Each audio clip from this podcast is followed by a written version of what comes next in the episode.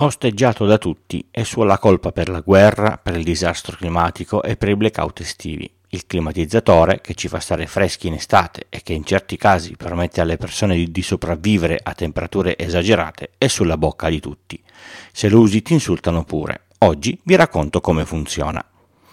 Io sono Francesco Tucci, mi occupo di tecnologia da prima del Millennium Bug, dell'euro e del grande blackout del 2003 sono sopravvissuto e sono qui per raccontarvela in puntate brevi e facili, alla portata di tutti, con questo podcast Pillole di Bit da novembre del 2015.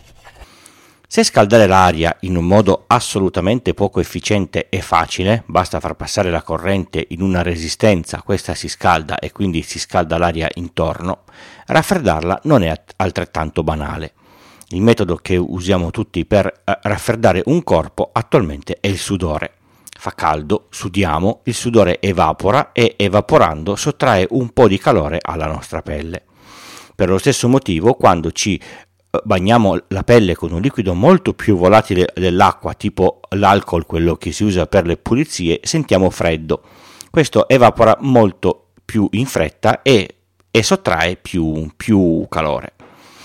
Sentiamo fresco più o meno per lo stesso motivo quando passiamo sotto quelle specie di docce di acqua nebulizzata, non perché sia fresca, ma perché le microgocce evaporano più in fretta delle gocce di, di, di sudore e quindi sentiamo più, più fresco. Per chi andava a camminare in montagna prima che arrivassero le borracce termiche, era uso riempire la borraccia di alluminio con l'acqua e poi si bagnava il suo vestito di di stoffa. L'acqua pian piano evaporava e la manteneva a una temperatura accettabile. Funzionava eh, per davvero. Eh. Il problema era non bagnare il resto dello, dello zaino. Un altro modo per abbassare eh, la temperatura è quello di abbassare la pressione di un gas. Anche questo l'abbiamo provato più o meno tutti. Prendiamo una bomboletta sotto pressione, facciamo uscire il contenuto per un po', dopo averlo fatto uscire sentiamo la bomboletta fredda. Questo succede perché abbassando la pressione interna il, il gas diventa più freddo. Abbiamo le basi per sapere come funziona un condizionatore. Solitamente è composto da due blocchi, l'unità esterna e quella interna. L'unità esterna Contiene un compressore, un radiatore, una ventola e una valvola di espansione.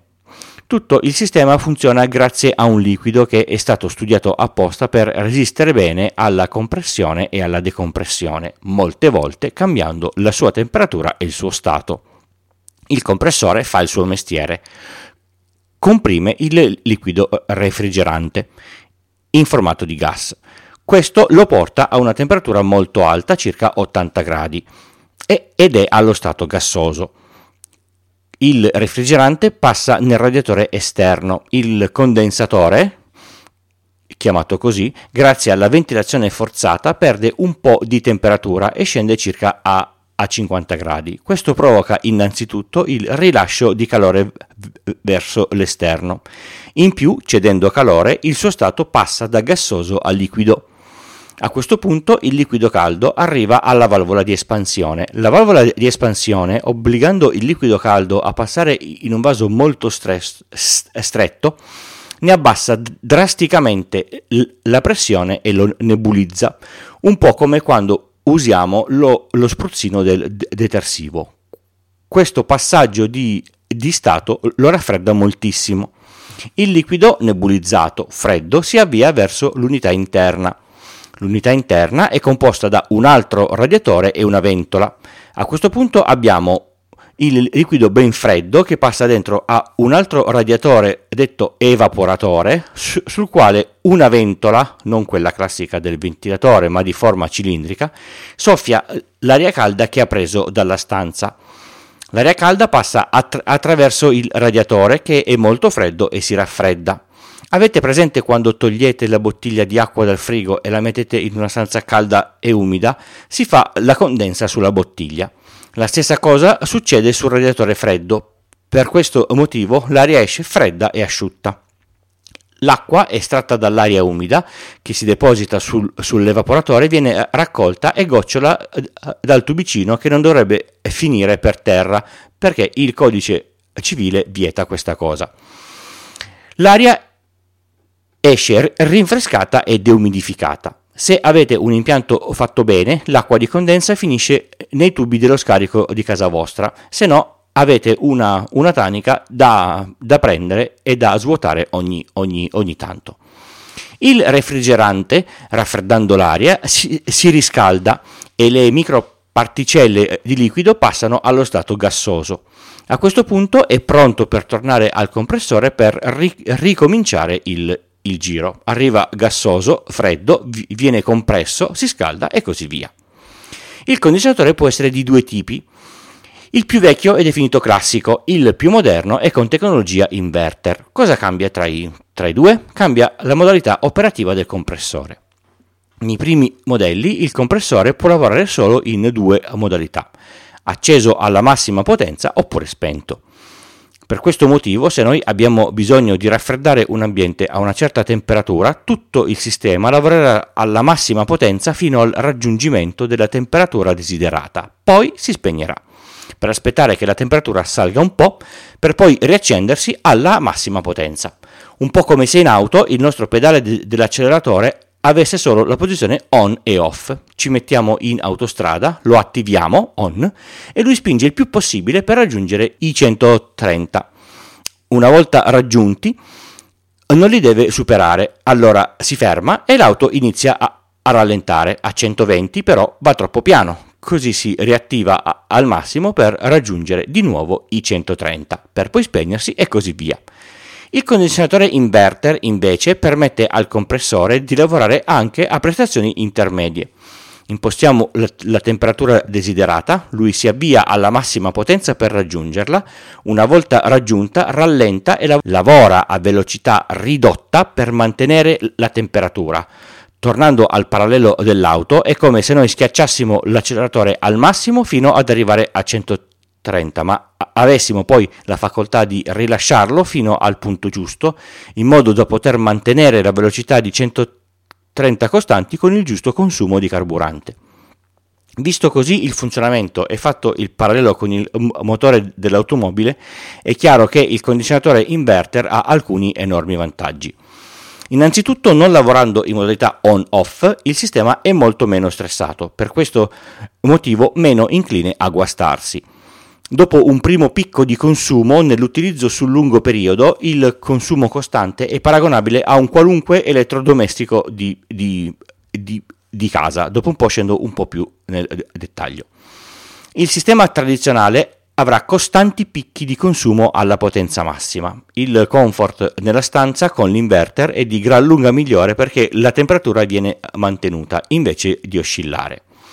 Alcuni impianti, oltre alla funzione di raffreddamento, hanno la possibilità di riscaldare con un sistema più, più, complesso ma molto più efficiente della classica resistenza.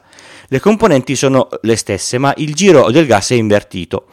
Il sistema eh, si chiama a pompa di calore.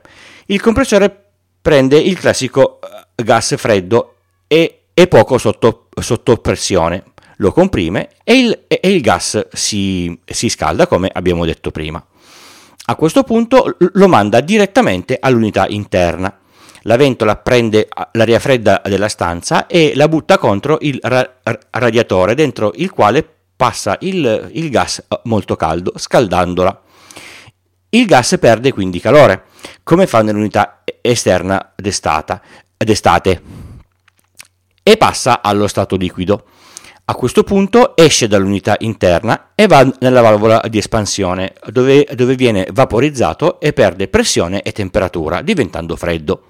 Il liquido vaporizzato freddo passa ora nell'unità esterna dove la ventola ci soffia dell'aria in modo che lo possa far condensare esattamente come se fosse l'unità interna d'estate.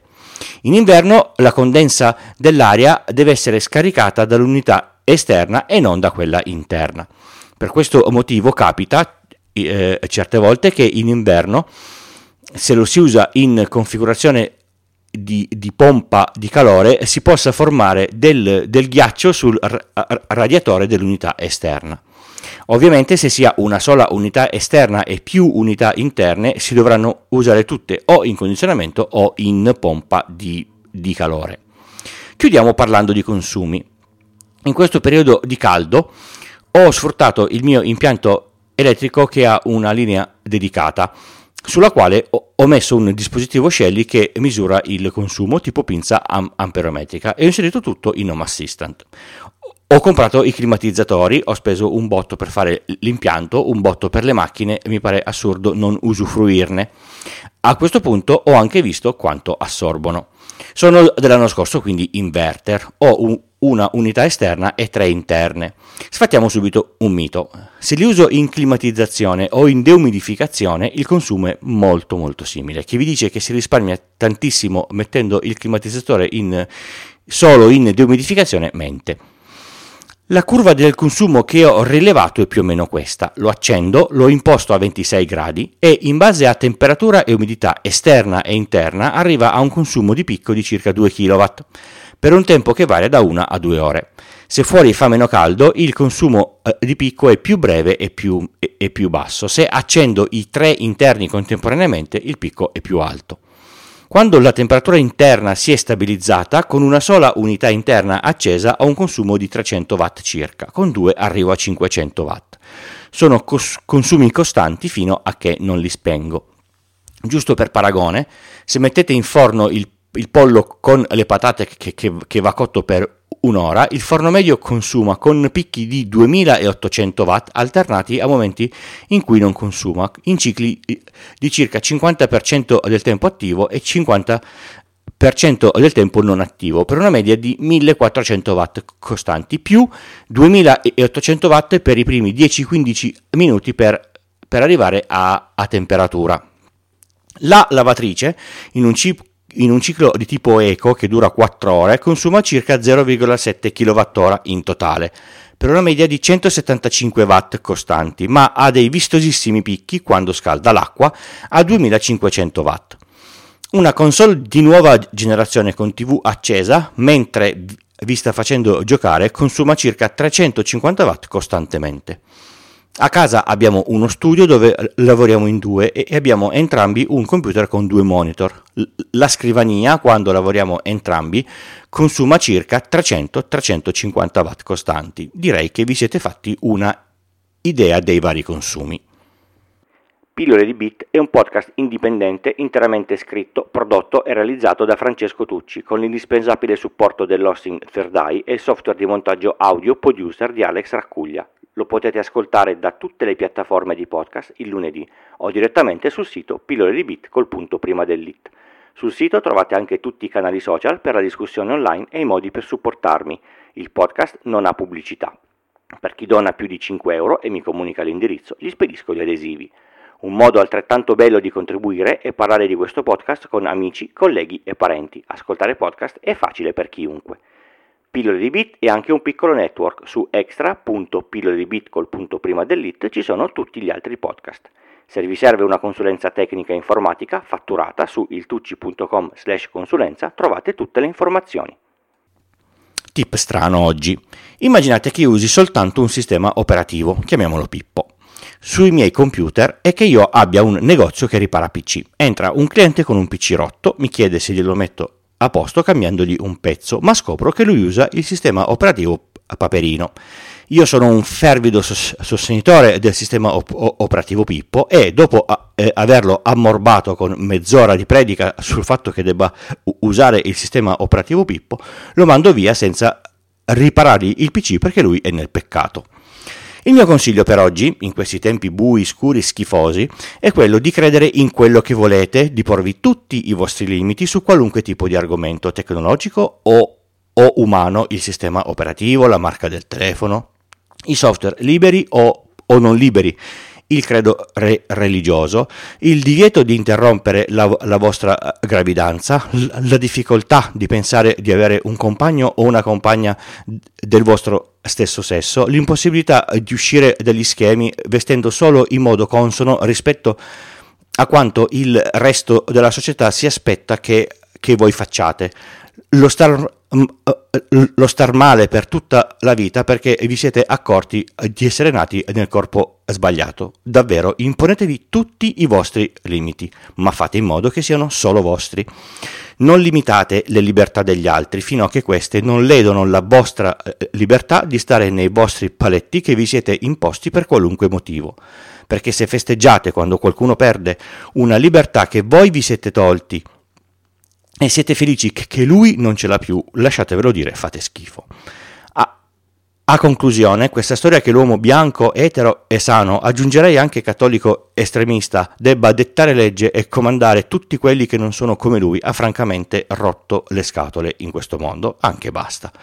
Lo so che è un podcast di tecnologia, sono parecchio off topic, ma è mio e posso dire un po' quello che, che voglio. Se la cosa vi ha dato fastidio, direi che siete nella categoria delle persone che ho elencato prima, ci sono altri podcast da ascoltare. Oppure c'è spazio per iniziare a pensare che po- potreste cominciare a portare un po' di rispetto per chi per un qualunque motivo ha deciso di interrompere una, una gravidanza, rispetto per chi è omosessuale e, e vorrebbe solo vivere in, in, pace la propria vita con la persona che ama, rispetto per chi non si identifica nella vetusta idea binaria dei generi sessuali e vorrebbe vivere la vita esattamente come si identifica. Rispetto per chi non ha più un futuro davanti per le sue condizioni di salute e vede solo anni passati a soffrire o vegetare senza via d'uscita e, e vorrebbe farla, farla eh, finire. Che, ammettetelo, a voi bigotti non cambia assolutamente niente potete rimanere bigotti, nessuno vi minaccia, vi picchia per la strada, vi sputa, vi impedisce di andare in chiesa o al lavoro, vi spara o cerca di, di cacciarvi dal condominio dove avete a eh, casa vostra. Avete ascoltato Pillole di Bit, questa era la puntata 235 e io sono Francesco. Vi do appuntamento al prossimo episodio come al solito il lunedì alle 4 del mattino. Vi ricordo che Pillole di Bit è un podcast indipendente presente su ogni eh, piattaforma senza nessun tipo di, es- di esclusiva. Lo cercate, lo trovate, vi iscrivete. Ciao!